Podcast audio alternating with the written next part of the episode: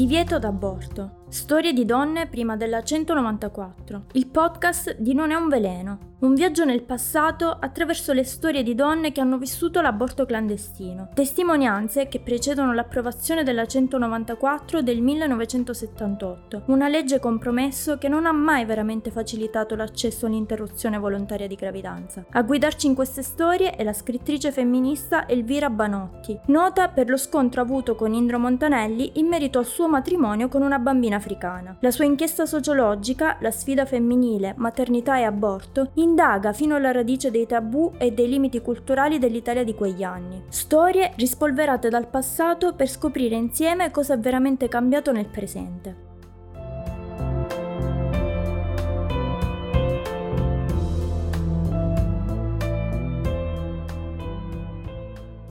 Intervista numero 38, 80 anni, coniugata, 4 figli, Molise.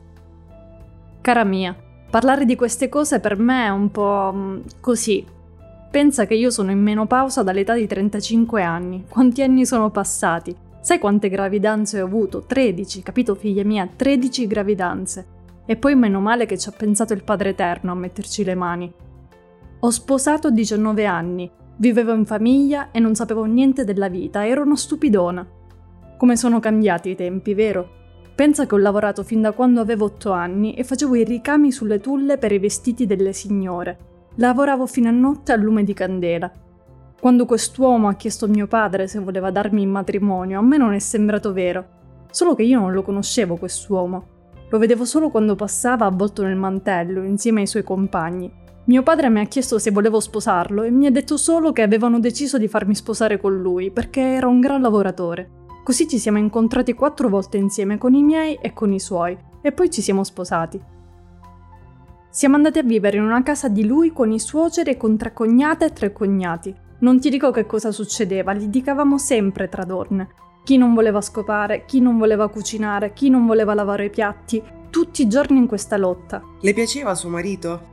È stato l'unico uomo che ho visto, ragazza mia, che cosa posso dirti? Era onesto e lavorava. Però avere avuto 13 figli significa che avevate molti rapporti sessuali.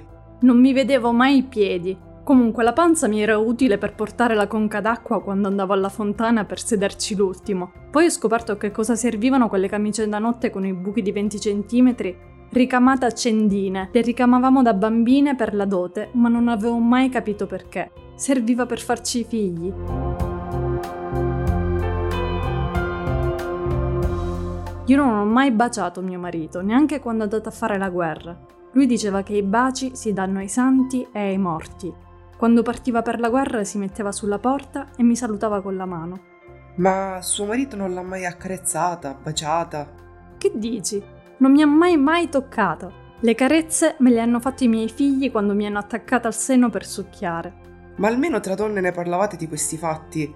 Lei ha mai parlato con le sue cognate? Sì che ne parlavamo. Mia cognata aveva il marito che si ubriacava e qualche volta lui a letto la confondeva con quelle donne, sai, quelle altre, quelle delle case. E allora mia cognata mi raccontava che allora lui gli faceva certe cose e lei mi diceva che provava un certo non so che.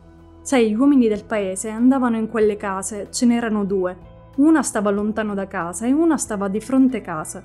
Alla domenica gli uomini venivano alla montagna e legavano gli asini davanti al muro e facevano la fila davanti a quella casa dove c'erano quelle donne. Io lasciavo stare tutti i servizi e guardavo fuori per delle ore per vedere la faccia di quegli uomini che uscivano. Volevo vedere che cosa succedeva lì dentro.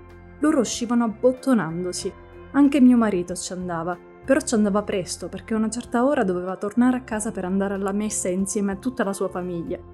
Lui me l'ha detto che ci andava, perché diceva che gli uomini hanno bisogno di sfogarsi e che mica si può fare con le mogli. Le mogli bisogna rispettarle. Quando andavamo a fare il pane, ci incontravamo con quelle donne. Loro si coprivano con gli scialli per non farsi vedere, ma noi tutte, tutte le altre, stavamo lì a guardarle come se fossero state speciali. Ce le guardavamo da tutte le parti per capire che cosa ci avevano di diverso da noi. Erano sempre forestiere, è contenta di aver avuto tanti figli? No, perché la mia vita è stata tutta un sacrificio. Avevo sempre un piede a dondolare la culla e un piede al telaio. Un figlio facevo e subito un altro me ne dovevo fare. Li facevo in casa e poi l'ho fatto in cucina uno, perché non ho fatto in tempo a andare di sopra. Mi aiutava mia suocera e le mie cognate, mio marito stava di sotto con gli amici e con i fratelli. Bevevano e si ubriacavano, strillavano, gridavano, forse per non sentire gli strilli miei. Dopo mio marito veniva su, lo guardava e diceva Bene, farà razza. Poi la levatrice lavava il bambino nel vino, per portargli bene. Sono tutti viventi? No, due gemelli mi sono morti al secondo parto, appena nati. Un l'altro mi è morto a tre anni. La più grande ha 14 anni con il tifo e gli altri mio marito diceva che non dovevano campare. Uno perché era storpio e le altre perché erano femmine. Me ne sono rimasti vivi quattro, tre maschi e una femmina. Perché suo marito diceva che non dovevano campare? Eh, la levatrice gli faceva un segno quando il bambino era nato e lui capiva se era maschio o femmina. Se era femmina, lui faceva segno di no e la levatrice non legava il cordone, così la bambina moriva. E lei non reagiva a questa violenza? Eh, figlia mia, lui manteneva la famiglia e solo lui poteva dire se il figlio doveva crescere o non doveva crescere. Dipendeva dal raccolto, dai soldi. E allora io portavo avanti con la gravidanza senza sapere se il figlio avrebbe campato o no. Stavo nove mesi con questa paura la notte facevo dei sogni brutti. Non so se portava avanti un frutto morto o no. Poi quando il bambino non campava io piangevo e mi distruggevo, ma mia suocera mi diceva Ringrazia il cielo che tuo marito ti fa fare ancora figli, così almeno avviene ancora con te. Perché lei mi diceva che suo marito, dopo un certo numero di figli, aveva smesso di farci l'amore e andava solo con quelle. Poi mia figlia si è sposata e ho ricominciato da capo con i suoi figli, perché a me la menopausa mi è venuta per lo spavento e il dispiacere che ho provato quando mia figlia è morta. Avevo 35 anni. Ma almeno sua figlia ha avuto dei rapporti diversi col marito. Ma che? Né io né mia figlia abbiamo sentito mai niente con i nostri mariti. Io perché la famiglia viveva tutta in una stanza e così lui si sbrigava in fretta per non svegliare i bambini. Mia figlia invece mi ha detto che suo marito faceva dietro front per non avere figli. Avevano due femmine e un maschio. Poi quando si è sposata la prima nipote, e siccome lavoravano tutti e due, lei mi ha detto che aveva fatto un aborto perché dovevano lavorare. Io ci sono rimasta male, perché ai miei tempi l'aborto lo facevano solo quelle donne lì, le prostitute. Insomma, non le donne per bene. Mi ci sono anche arrabbiata. Poi quando mia nipote mi ha spiegato tutto, ho capito che adesso il marito sta solo con la moglie e fa l'amore con lei. Lei mi ha spiegato che loro due si amano e che fanno l'amore tutti i giorni. Allora io ho capito che oggi anche le mogli sono diventate come quelle donne che piacevano tanto ai nostri uomini. Perché mia nipote mi ha detto delle cose e io mi sono vergognata mentre lei parlava.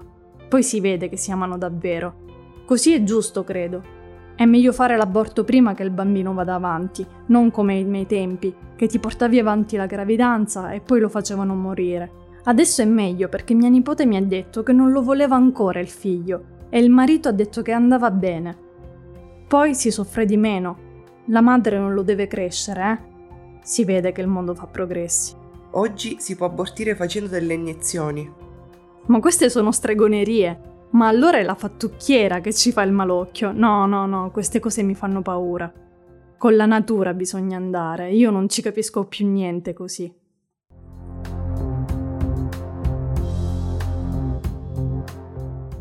Questo è Divieto d'aborto, un podcast di Non è un veleno. Storie di donne prima della 194. Per ascoltare tutti gli episodi continuate a seguirci su noneunveleno.it e sui nostri social.